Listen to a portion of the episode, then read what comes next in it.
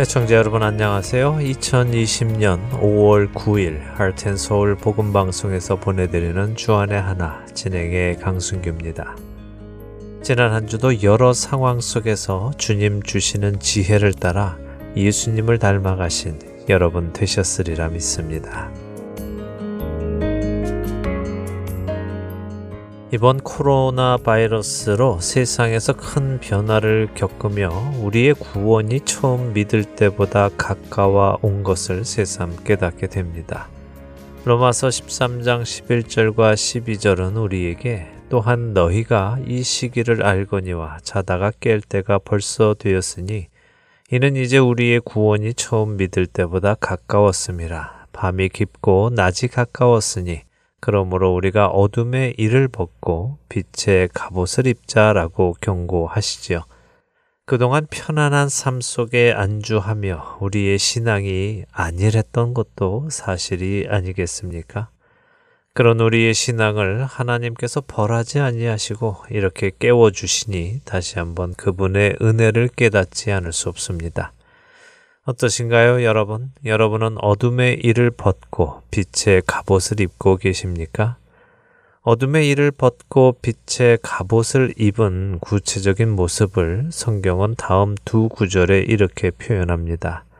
낮에와 같이 단정히 행하고 방탕하거나 술 취하지 말며 음란하거나 호색하지 말며 다투거나 시기하지 말고 오직 주 예수 그리스도로 옷 입고 정욕을 위하여 육신의 일을 도모하지 말라.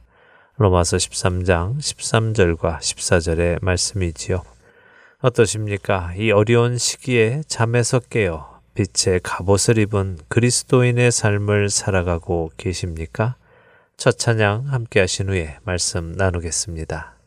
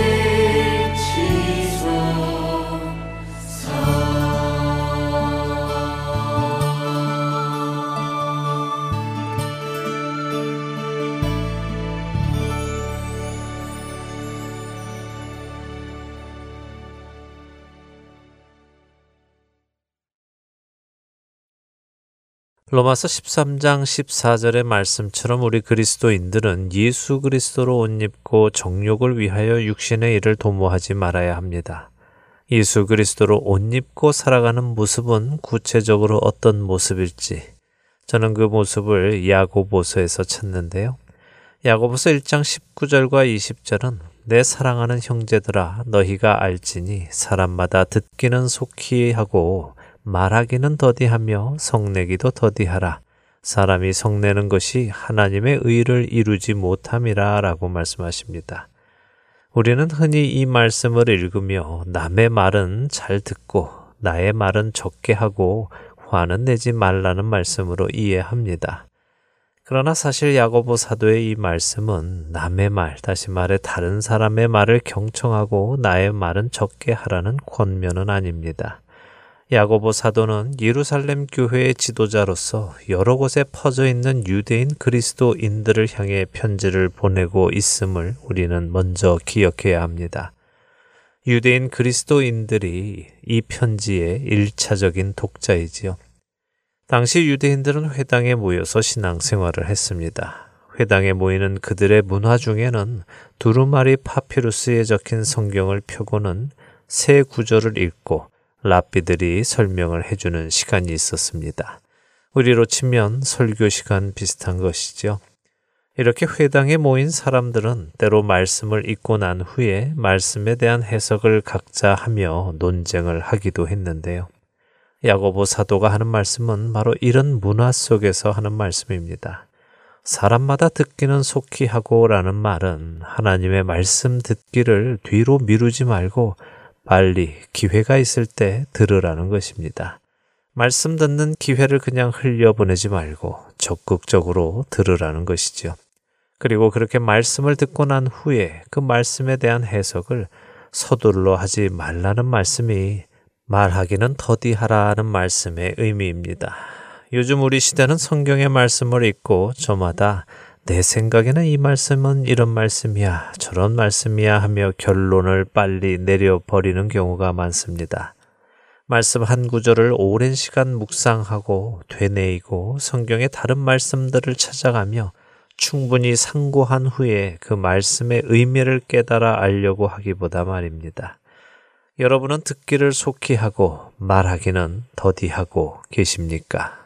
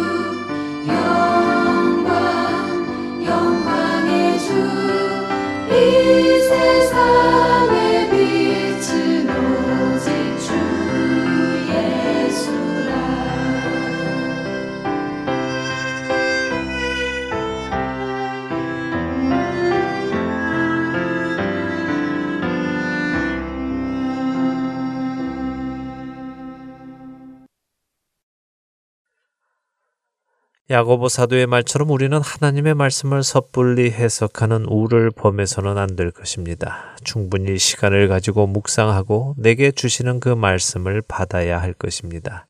많은 경우 우리는 성경의 말씀 몇 구절을 읽고는 내 생각에는 이렇고 내 느낌에는 이렇고 내 기분에는 이렇고 하며 그 구절이 나에게 어떻게 다가오느냐에 집중합니다만 그 말씀 구절이 나에게 어떻게 들리느냐 하는 것보다 더 중요한 것은 그 말씀을 하시는 당사자이신 하나님께서 무슨 뜻으로, 무슨 의도로, 무슨 목적을 가지고 그 말씀을 하시느냐가 더욱 중요합니다.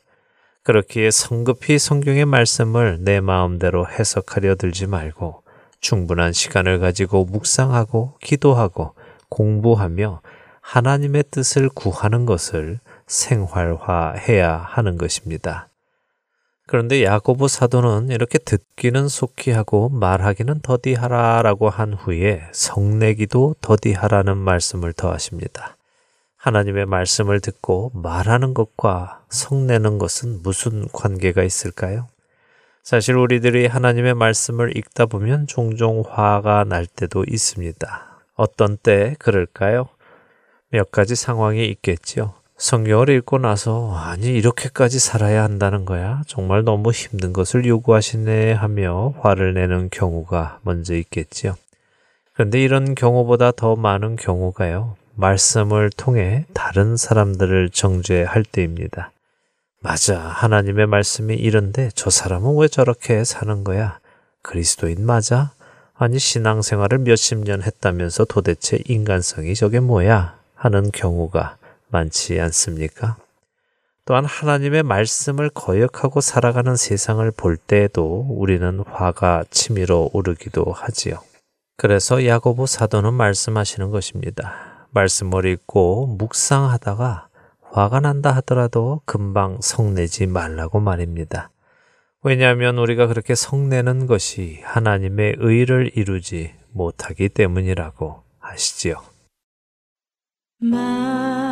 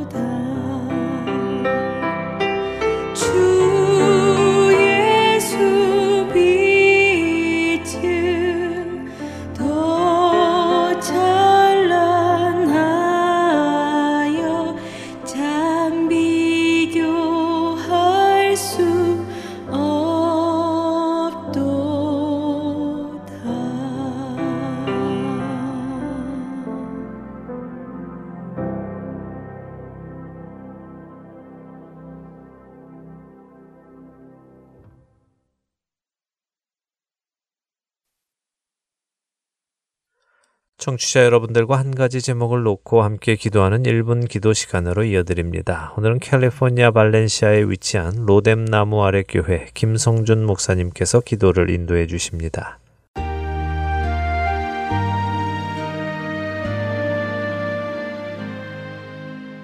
애청자 여러분 안녕하세요.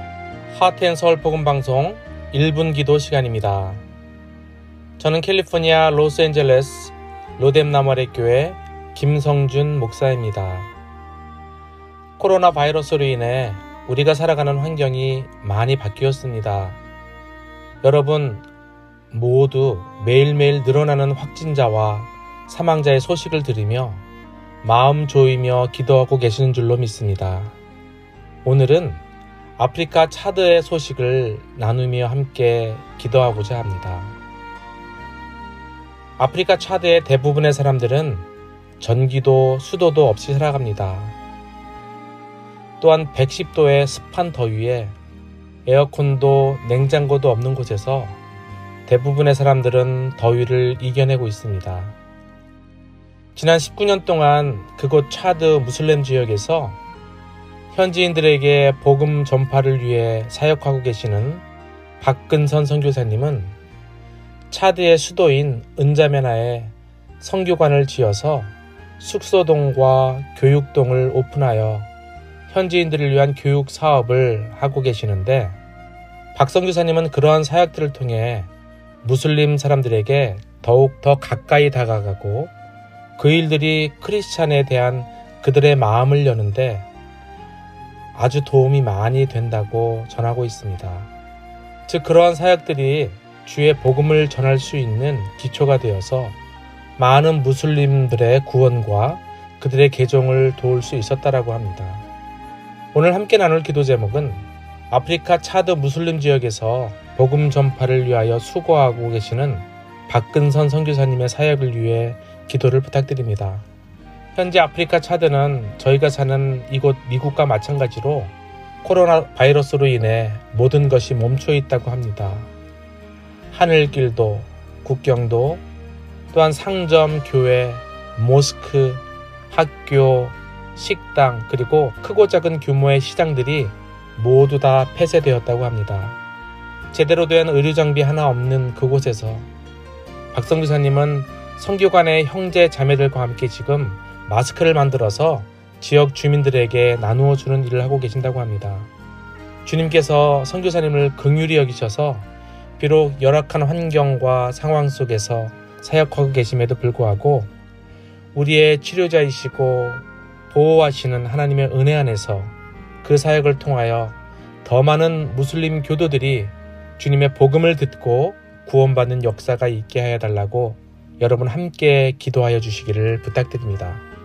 또한 차드의 모든 정치인들이 하나님을 두려워하는 마음으로 정치하고 주님의 지혜를 힘입도록 기도해 주시고 그곳에서 목회하시는 목회자들과 선교사님들이 회개하고 성도들을 위한 목회, 세상을 믿지 않고 하나님을 믿고 의지하는 목회를 할 수 있도록 기도 부탁드립니다. 함께 기도하겠습니다.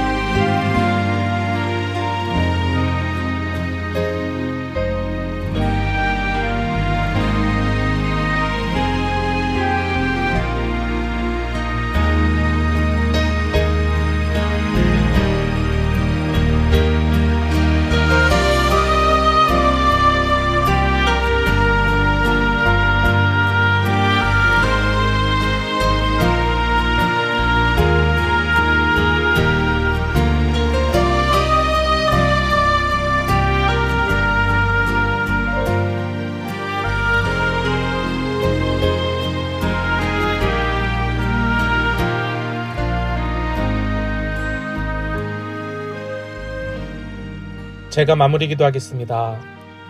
하나님 아버지 감사합니다. 이 시간 저 아프리카 땅 차드에서 주님의 복음을 전파하기 위해 수고하고 계시는 박근선 선교사님과 그곳의 사역자들을 위해 기도합니다.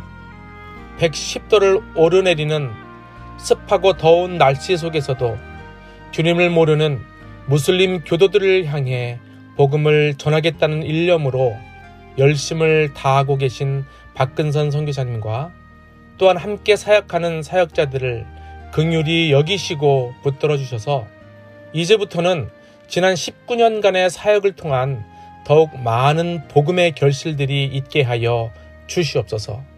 또한 선교관과 교육관을 오픈하게 하셔서 교육 사업을 시작하게 하셨사오니 그것이 유익하게 사용되어 교육의 전당이 되어 많은 이들이 그곳을 통해 주님을 알게 하시고 구원받는 역사가 있게 하여 주시옵소서. 뿐만 아니라 차대의 사람들을 코로나 바이러스로부터 보호하시고 하나님의 은혜로 바이러스를 물리쳐 주시옵소서. 선교 사업들을 위하여 애쓰시는 박 선교사님에게 더욱 많은 도움의 손길들과 기관들을 연결시켜 주시옵소서. 그리하여 이 사역들을 통하여 더 많은 무슬림 교도들이 복음을 듣고 구원받는 역사가 있게 하여 주시옵소서. 주님, 그곳에는 또한 복음을 듣고 무슬림에서 기독교로 개종한 여러 성도들과 가정들이 있습니다. 주님, 저들에게 더욱더 굳건한 믿음을 주시고 그들을 붙들어 주셔서 어떠한 시련과 고난이라도 말씀으로 잘 이겨낼 수 있게 하여 주시옵소서. 저희가 언제나 주 예수 그리스도의 이름만을 선포하고 나아갈 수 있도록 그들을 기름 부어 주시고 주의 이름으로 강하고 담대하게 구원의 완성을 향하여 또한 천국을 향하여 하루하루를 살아갈 수 있도록 주여 인도하여 주시옵소서. 예수님의 이름으로 간절히 기도드리옵나이다. 아멘.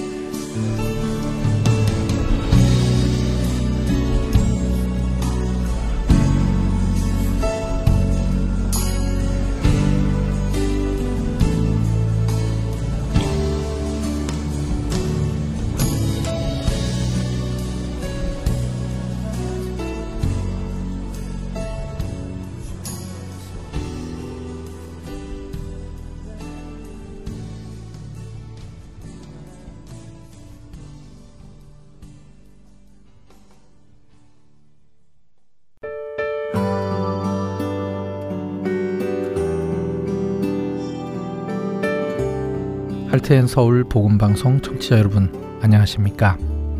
유병성 목사입니다. 세상에는 소망 없이 살아가는 영혼들이 많습니다. 본 Heart and Soul 복음 방송은 그렇게 소망 없이 살아가고 있는 이들에게 참된 소망이신 구주 예수 그리스도를 전하는 메신저입니다. 귀 있는 자들에게 예수님만이 참된 소망이며 생명이심을 널리 알리는 이 사역을 위해 기도와 물질로 동참하기 원하시는 분들은 전화번호 602-866-8999으로 문의 주시기 바랍니다.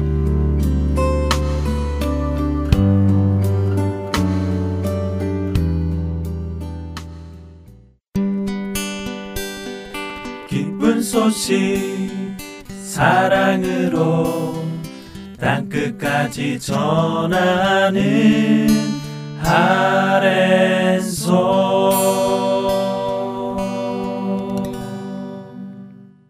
계속해서 함께 읽는 계시록으로 이어드립니다.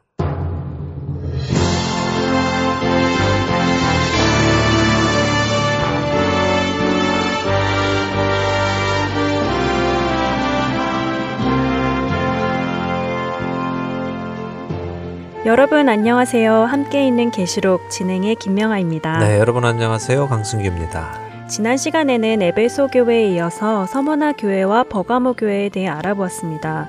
아무 책만 받지 않고 칭찬만 들은 서머나 교회가 참 부럽다는 생각도 들면서 저도 어떤 상황에서도 말씀에 순종하며 믿음을 지킴으로 칭찬받는 성도가 되고 싶다는 생각이 들었습니다. 네, 우리 모두가 그렇게 칭찬만 듣는 성도가 되면 참 좋겠지요. 사실 에베소 교회나 버가모 교회도 칭찬받을 만한 일들이 많이 있었습니다.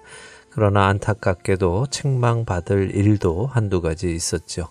이런 것을 보며 그래 뭐 한두 가지 책망 받을 만한 일도 있지 어떻게 사람이 완벽할 수 있겠어 라고 생각하시면 안 됩니다. 왜냐하면 예수님께서 책망 받을 일이 한두 가지 있는 교회들에게 분명하게 회개하라고 경고하시기 때문이지요. 그리고 회개하지 않으면 어떻게 하신다고 하셨습니까? 에베소 교회 같은 경우 촛대를 옮기겠다고 하셨죠. 네. 베가모 교회 같은 경우에는 니골라당의 교훈을 지키는 자들과 싸우시겠다고 하셨어요. 그렇습니다. 예수님은 우리를 죄에서 구원해 주셨습니다. 죄로부터 깨끗게 해 주셨지요. 이것을 우리가 잘못 이해해서요. 예수님은 우리를 있는 그대로 사랑하신다면서 죄 안에 계속 거해도 사랑해 주신다고 오해해서는 안 됩니다. 주님께서는 우리가 죄와 단절하기를 원하십니다. 죄에 대해 너무 관대해지면 안 됩니다. 버가모 교회의 경우 교회 자체에는 사탄의 권자가 있는 곳에서 형제가 죽임을 당해도 그리스도를 향한 믿음을 저버리지 않아서 칭찬을 받았지만 니골라당의 교훈을 지키는 자들, 발람의 교훈을 지키는 자들을 내버려 둔 것에 대해서는 신랄한 책망을 받습니다. 우리가 반드시 기억해야 하는 부분입니다. 교회 안에 죄를 용납해서는 안 됩니다. 그러나 그것이 죄인을 용납해서는 안 된다는 것과는 다르지요. 그렇죠. 죄인은 사랑하여 주님께로 인도하고 죄는 미워하여 그 죄에서 떠나야 하는 것이죠. 네, 맞습니다. 에베소 교회는 니골라당의 행위를 미워해서 그들을 치리했습니다. 교회 안에 있지 못하도록 한 것입니다. 그러나 버가모 교회는 그들의 행위를 용납했습니다. 그리고 그 부분에 대해서 예수님께 책망을 받는 것이죠. 이것을 반드시 기억하시며 이러한 성경의 말씀을 근거로 교회를 세워 가야 할 것입니다. 지난 시간 버가모 교회의 마지막을 다루지 않았습니다. 오늘 마저 다루고 넘어가도록 하겠습니다. 버가모 교회에게 주신 예수님의 말씀 마지막 절만 다시 한번 읽어 주시죠. 요한계시록 2장 17절입니다. 네, 귀 있는 자는 성령이 교회들에게 하시는 말씀을 들을지어다. 이기는 그에게는 내가 감추었던 만나를 주고 또 흰 돌을 줄 터인데 그 돌 위에 새 이름을 기록한 것이 있나니 받는 자 밖에는 그 이름을 알 사람이 없느니라. 네, 자 여기 역시 이기라고 하십니다. 이기면 어떻게 된다고 하십니까? 이기는 그에게는 감추었던 만나를 주신다고 하시네요. 네. 그리고 또 흰 돌도 주시고요. 이게 무슨 말씀이죠? 그러게요. 뭐 당시의 배경이나 성경의 배경이 없으면 이해하기 힘들겠지요. 잘 모르는 이야기니까요. 만나는 다들 아시죠? 네, 만나는 이스라엘 백성이 출애굽한 후에 광야 생활 40년 동안 하나님께서 먹이신 떡을 말씀하는 것이죠. 그렇습니다. 맞습니다. 광야에서 이스라엘 백성들이 먹은 떡, 하늘에서 내려온 떡입니다. 그런데 그 떡에 집중하지 말고요. 그 떡을 주신 분을 한번 생각해 보죠. 그분이 왜 만나를 내려주셨을까요? 어, 뭐 그야 물론 광야에서 굶어 죽지 않게 하시려고 하신 것 아닌가요? 네, 물론 그렇죠. 그러나 만나 말고도 먹여 살릴 수 있는 방법은 있지 않았을까요? 사실 만나는 오실 예수님의 상징이었지요. 하나님께서 택하신 백성들을 하늘에서 내려온 떡, 만나를 통하여 생명을 이어가도록 하신 것처럼 택하신 하나님의 백성에게 참된 떡이신 예수님을 주심으로 우리로 생명을 얻게 하신 상징이었습니다. 그러니 지금 버가모 교회에게 하시는 말씀은 이기는 자에게는 생명을 주신다는 말씀으로 이해하면 될 것입니다. 그런데 그 다음에 말씀하시는 흰돌, 이 흰돌에 대해서는 몇 가지 설이 있는데요. 한 가지는 재판을 받고 무죄를 선고받으면 흰돌을 받는다는 설이 있고요. 경주에서 우승을 하면 흰돌을 받는다는 설도 있습니다. 그리고 특별한 개인 파티에 입장을 하기 위해서는 파티 주선자가 주는 흰돌을 가지고 와야 입장할 수 있다는 설도 있지요. 뭐 이 중 어느 설이 맞다고 하더라도요. 또 셋 모두가 맞다 하더라도 우리가 이해하는 데는 크게 달라지는 것은 없습니다. 그렇겠네요. 우리가 죄인이었지만 예수님을 통하여 죄사함을 받고 의롭다함을 얻었으니 하늘나라에서 있을 재판에서 무죄를 선고받을 것이기도 하고 우리에게 주어진 믿음의 경주에서 이기는 자가 상을 받을 것이고 또 천국 전체에는 초대받은 자만 들어갈 수 있으니 그것도 맞겠네요. 네, 맞습니다. 세 가지 다 적용이 그렇게 가능합니다.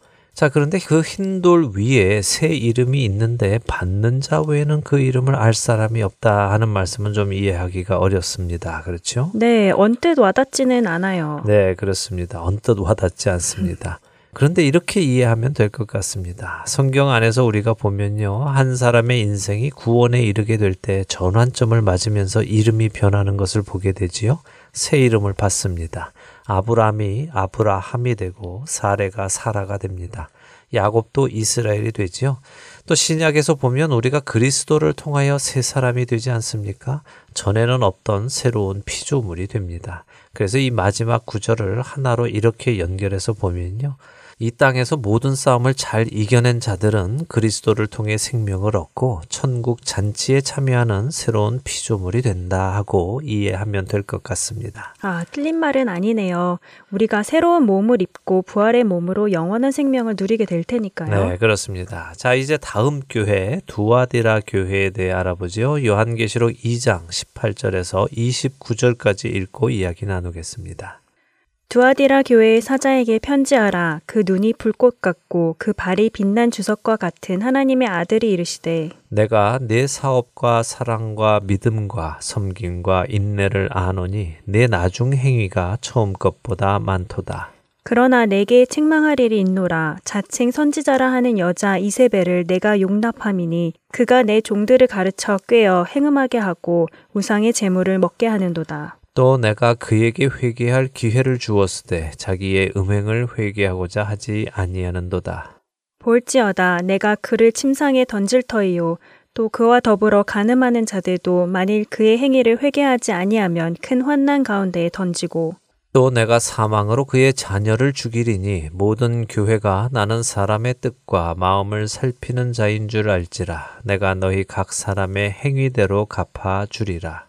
두아디라에 남아 있어 이 교훈을 받지 아니하고 소위 사탄의 깊은 것을 알지 못하는 너희에게 말하노니 다른 짐으로 너희에게 지울 것은 없노라. 다만 너희에게 있는 것을 내가 올 때까지 굳게 잡으라.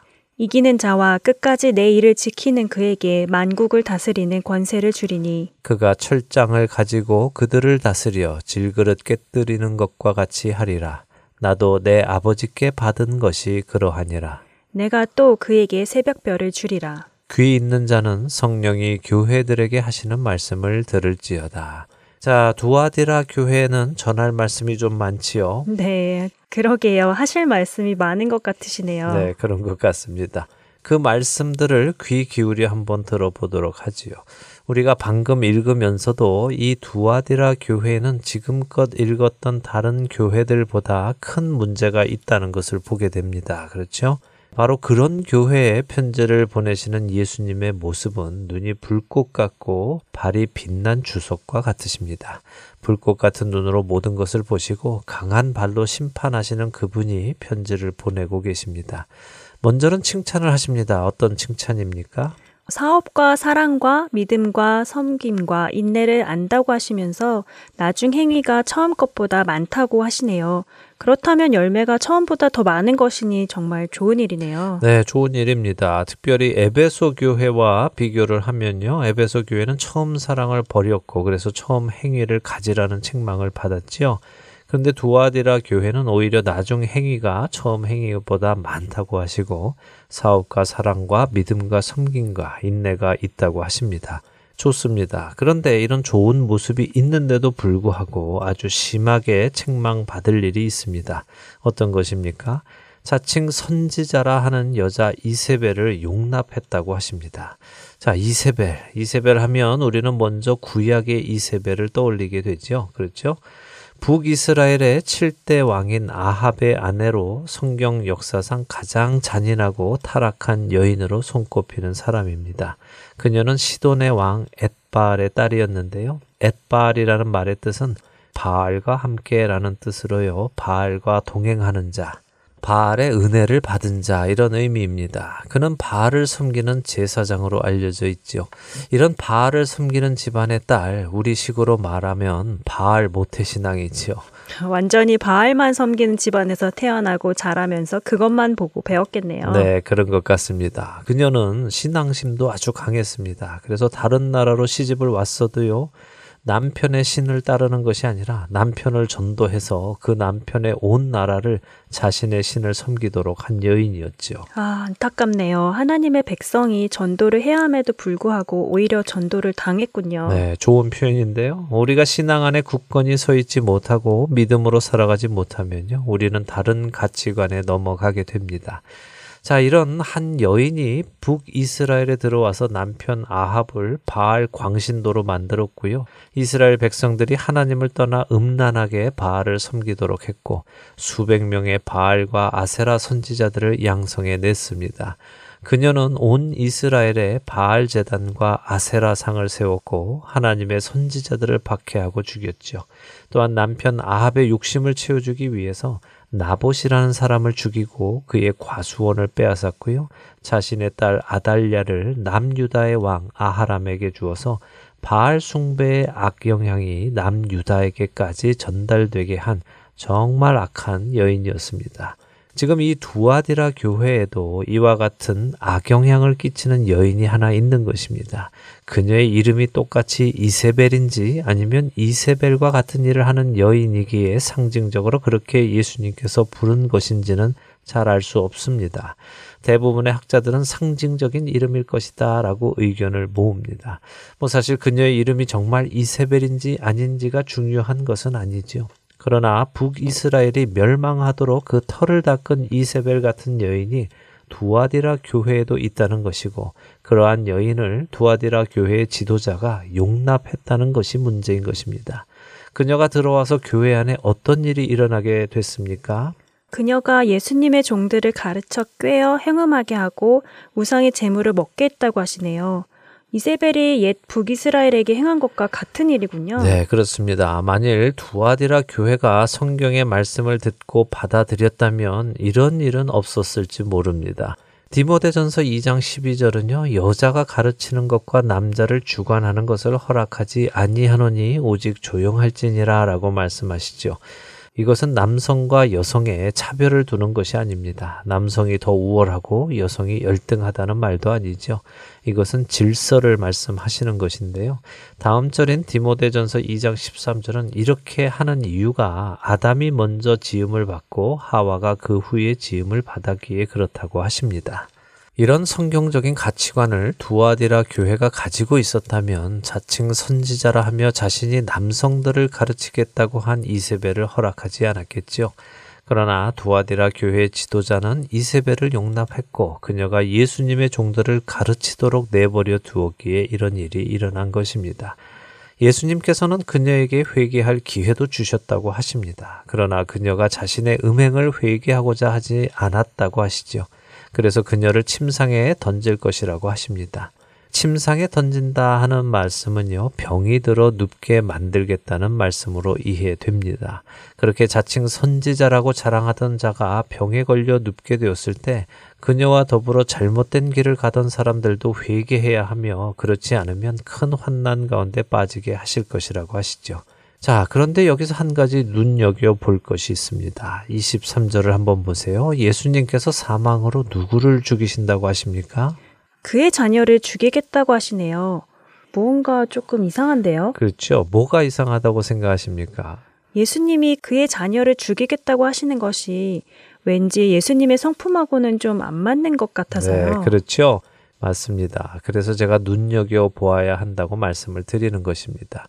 우리 하나님은 부모의 죄를 자식에게 담당하게 하시거나 자식의 죄를 부모에게 담당하게 하시는 분은 아니십니다.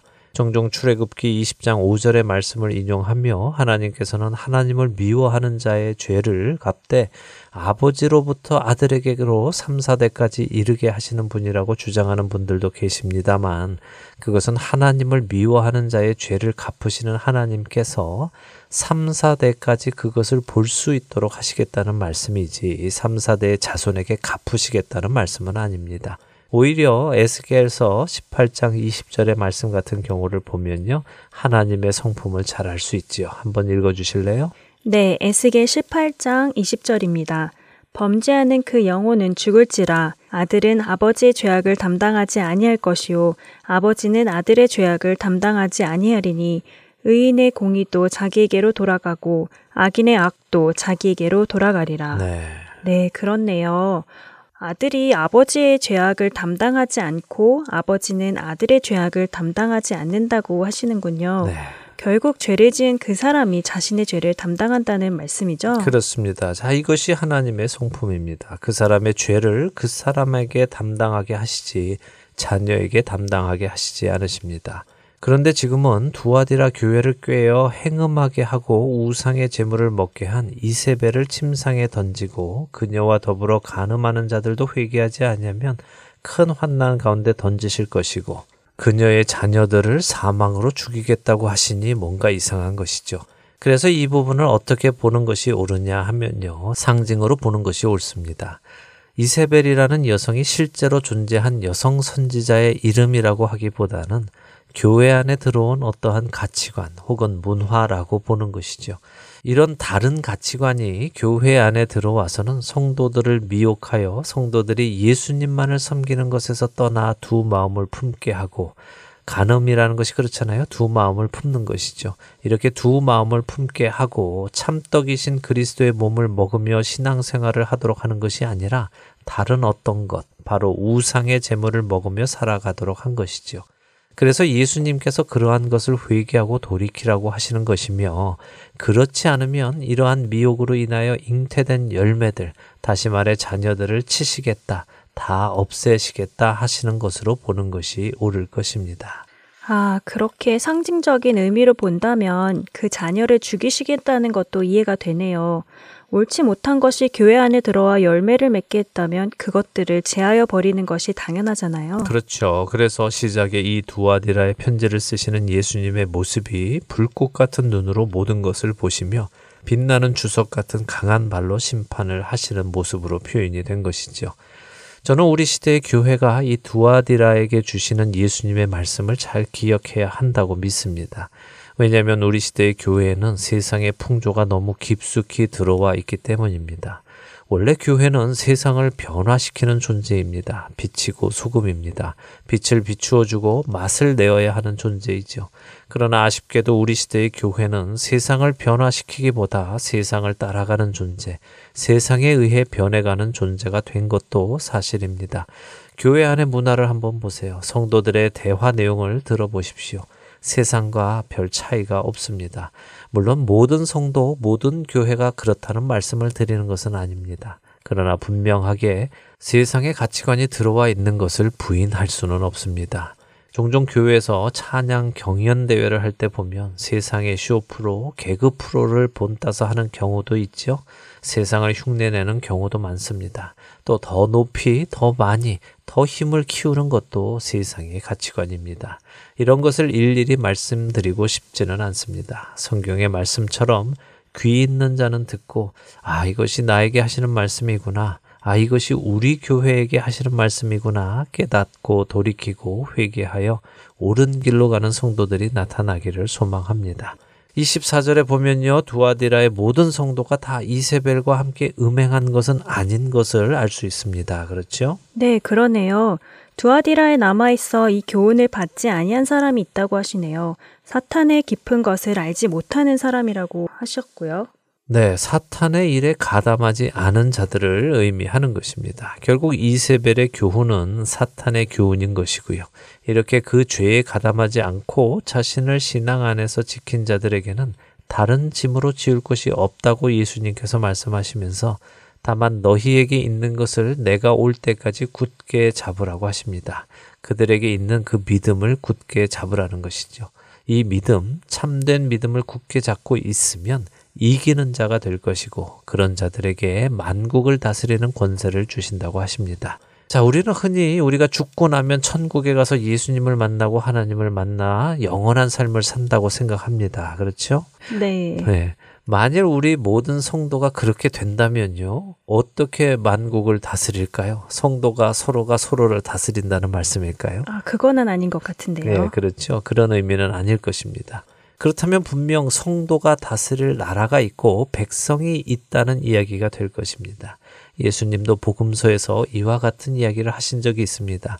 누가복음 19장 같은 경우 귀인이 왕위를 받으러 멀리 갔다가 온 후에 착한 종들에게 열 골 권세, 다섯 골 권세를 주시는 것을 보지요. 마태복음 25장 달란트의 비유에도 충성된 종들에게 많은 것으로 맡기시는 것을 봅니다. 오늘 이것이 무엇이냐 하는 말씀을 드릴 것은 아닙니다. 우리가 차근차근 계시록을 보아 나가며 알아갈 것입니다. 단지 오늘은 예수님께서 이긴 자들에게 어떤 나라를 맡기신다고 하시는구나. 그런 일이 있겠구나 하는 데까지만 이해하시기 바랍니다. 이렇게 권세를 주실 것이고요. 또 새벽별을 주신다고 하십니다. 이 새벽별이 무엇인지도 나중에 가면 나옵니다. 뭐 이미 아시는 분들도 계시겠지만요. 그때 보도록 하겠습니다. 중요한 것은 귀 있는 자들은 성령님께서 교회들에게 하시는 말씀을 들어야 한다는 것입니다. 이 계시록을 통하여 이 마지막 시대에 우리에게 하시는 성령님의 음성을 들을 수 있는 복이 저와 우리 김명아 아나운서 그리고 하트앤서울 복음 방송 모든 애청자 분들께 있기를 축원합니다. 아멘. 그 복과 은혜가 있기를 간절히 소망해 봅니다. 이렇게 해서 두아디라 교회의 이야기를 마치게 되네요. 다음 시간이 또 기다려집니다. 한 주간도 우리에게 말씀하시는 성령님의 음성을 듣고 그분의 인도함을 받아 순종하며 살아가는 우리 모두가 되기를 바라면서 함께 있는 계시록 오늘 여기에서 마치도록 하겠습니다. 네, 저희는 다음 주에 다시 뵙겠습니다. 안녕히 계십시오. 안녕히 계세요.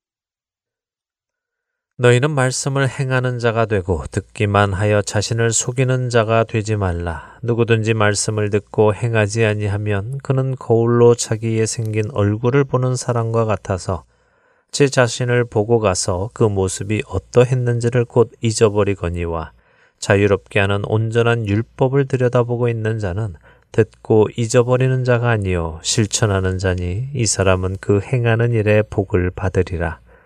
누구든지 스스로 경건하다 생각하며 자기 혀를 제갈 물리지 아니하고 자기 마음을 속이면 이 사람의 경건은 헛것이라. 하나님 아버지 앞에서 정결하고 더러움이 없는 경건은 곧 고아와 과부를 그 환난 중에 돌보고 또 자기를 지켜 세속에 물들지 아니하는 그것이니라. 야고보서 1장 22절에서 27절의 말씀입니다. 야고보 사도는 우리에게 하나님의 말씀을 속히 듣고 충분히 묵상을 하고는 그 말씀을 듣고 아무 행동으로 옮기지 않는 사람이 되지 말라고 하십니다. 그런 사람은 자기 자신을 속이는 사람이라고 하시죠. 말씀을 듣고 행하지 않는 자는 자신을 속이는 사람이며 그 말씀을 듣고 실천하는 사람은 복이 있는 사람이라고 말씀하십니다. 우리가 매일같이 거울을 들여다보며 아이고 내 머리 모양이 잘못됐구나. 내 옷 매무새가 잘못됐네. 오늘 화장이 잘못됐구나. 넥타이가 잘못 매어졌군. 하고는 그것을 고치지 않는다면 거울을 보는 것이 무슨 소용이 있겠습니까? 어차피 고치지 않을 것인데 말입니다. 성경을 보고 내 삶의 어느 부분이 잘못되었다고 깨닫는 것만으로는 충분하지 않다는 것입니다. 성경을 읽고 내가 죄인이다 하고 인정만 하고 있는 것으로는 충분하지 않다는 것이지요. 거울을 보고 내 잘못된 부분을 고쳐야 지혜로운 사람인 것처럼 성경의 말씀에 나를 비춘 후에 잘못된 부분을 고쳐 나가는 사람이 복이 있는 사람이라는 말씀입니다. 우리가 매일같이 성경을 읽고 기도하고 말씀을 통하여 자기 자신을 보는데도 불구하고 나의 삶이 처음 주님을 만났을 때나 10년 전이나 1년 전이나 변하지 않고 있다면 그것은 문제입니다. 천지를 창조하신 하나님의 말씀의 능력이 나라는 사람 하나 변화시킬 능력이 없다고 생각하십니까? 분명 변화시킬 능력이 있지요. 그러나 변하지 않고 있다면 그것은 하나님의 잘못이 아니라 말씀을 듣기만 하고 행하지 않는 우리의 문제인 것입니다. 끝으로 야고보 사도는 하나님 앞에서 정결하고 더러움이 없는 경건한 자의 모습을 말씀하십니다. 하나님 앞에 경건한 사람의 모습은 첫째 자기 혀에 재갈을 물리는 사람입니다. 떠오르는 대로 자기 감정대로 내키는 대로 말을 하는 사람이 아니라 이 말이 꼭 필요한 말인가, 진리의 말씀인가, 유익한 말씀인가를 생각하고 말 한마디 한마디도 허투루 하지 않는 사람이 하나님 앞에서 경건한 사람이라는 것입니다. 우리의 입에서 나오는 말들은 얼마나 서로에게 상처를 주고 또 보이지 않는 곳에서 서로에 대해 불평을 하는 말들입니까? 과연 우리의 삶이 하나님 아버지 앞에서 경건한 모습일지 각자 평가해 보기를 원합니다. 하나님 앞에서 경건한 사람의 모습 두 번째는 고아와 과부를 그들의 환난 중에 돌보는 사람입니다.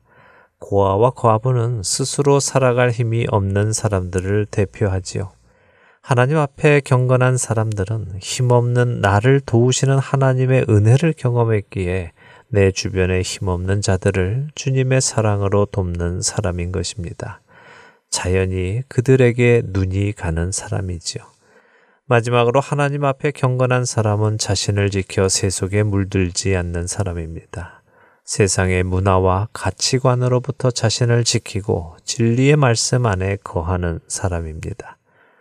사랑하는 할텐 서울 복음 방송의 청자 여러분, 야고보서를 통하여 우리 각자의 삶을 돌아보기 바랍니다. 나는 말씀을 통하여 변화의 삶을 살아가며 내 언행을 주님 앞에서 부끄럽지 않게 해 나가며 하나님의 형상을 따라 지음받은 이웃들을 돌보며 세상으로부터 자신을 지켜 나가고 있는지 하나님 앞에 정결하고 더러움이 없는 신앙인으로 서 나가고 있는지 확인하기 바랍니다. 하나님의 이 말씀을 읽고도 우리가 행동하지 않는다면 우리는 자신을 속이는 자가 될 것입니다. 자다가 깨어야 할 이 시기에 자신을 속이는 자가 아니라 말씀을 실천함으로 복이 있는 자가 되는 저와 애청자 여러분이 되시기를 소원하며 오늘 주안의 하나 여기에서 마치도록 하겠습니다. 함께 해주신 여러분들께 감사드리고요. 저는 다음 주 이 시간 다시 찾아뵙겠습니다. 지금까지 구성과 진행의 강순기였습니다. 애청자 여러분, 안녕히 계십시오.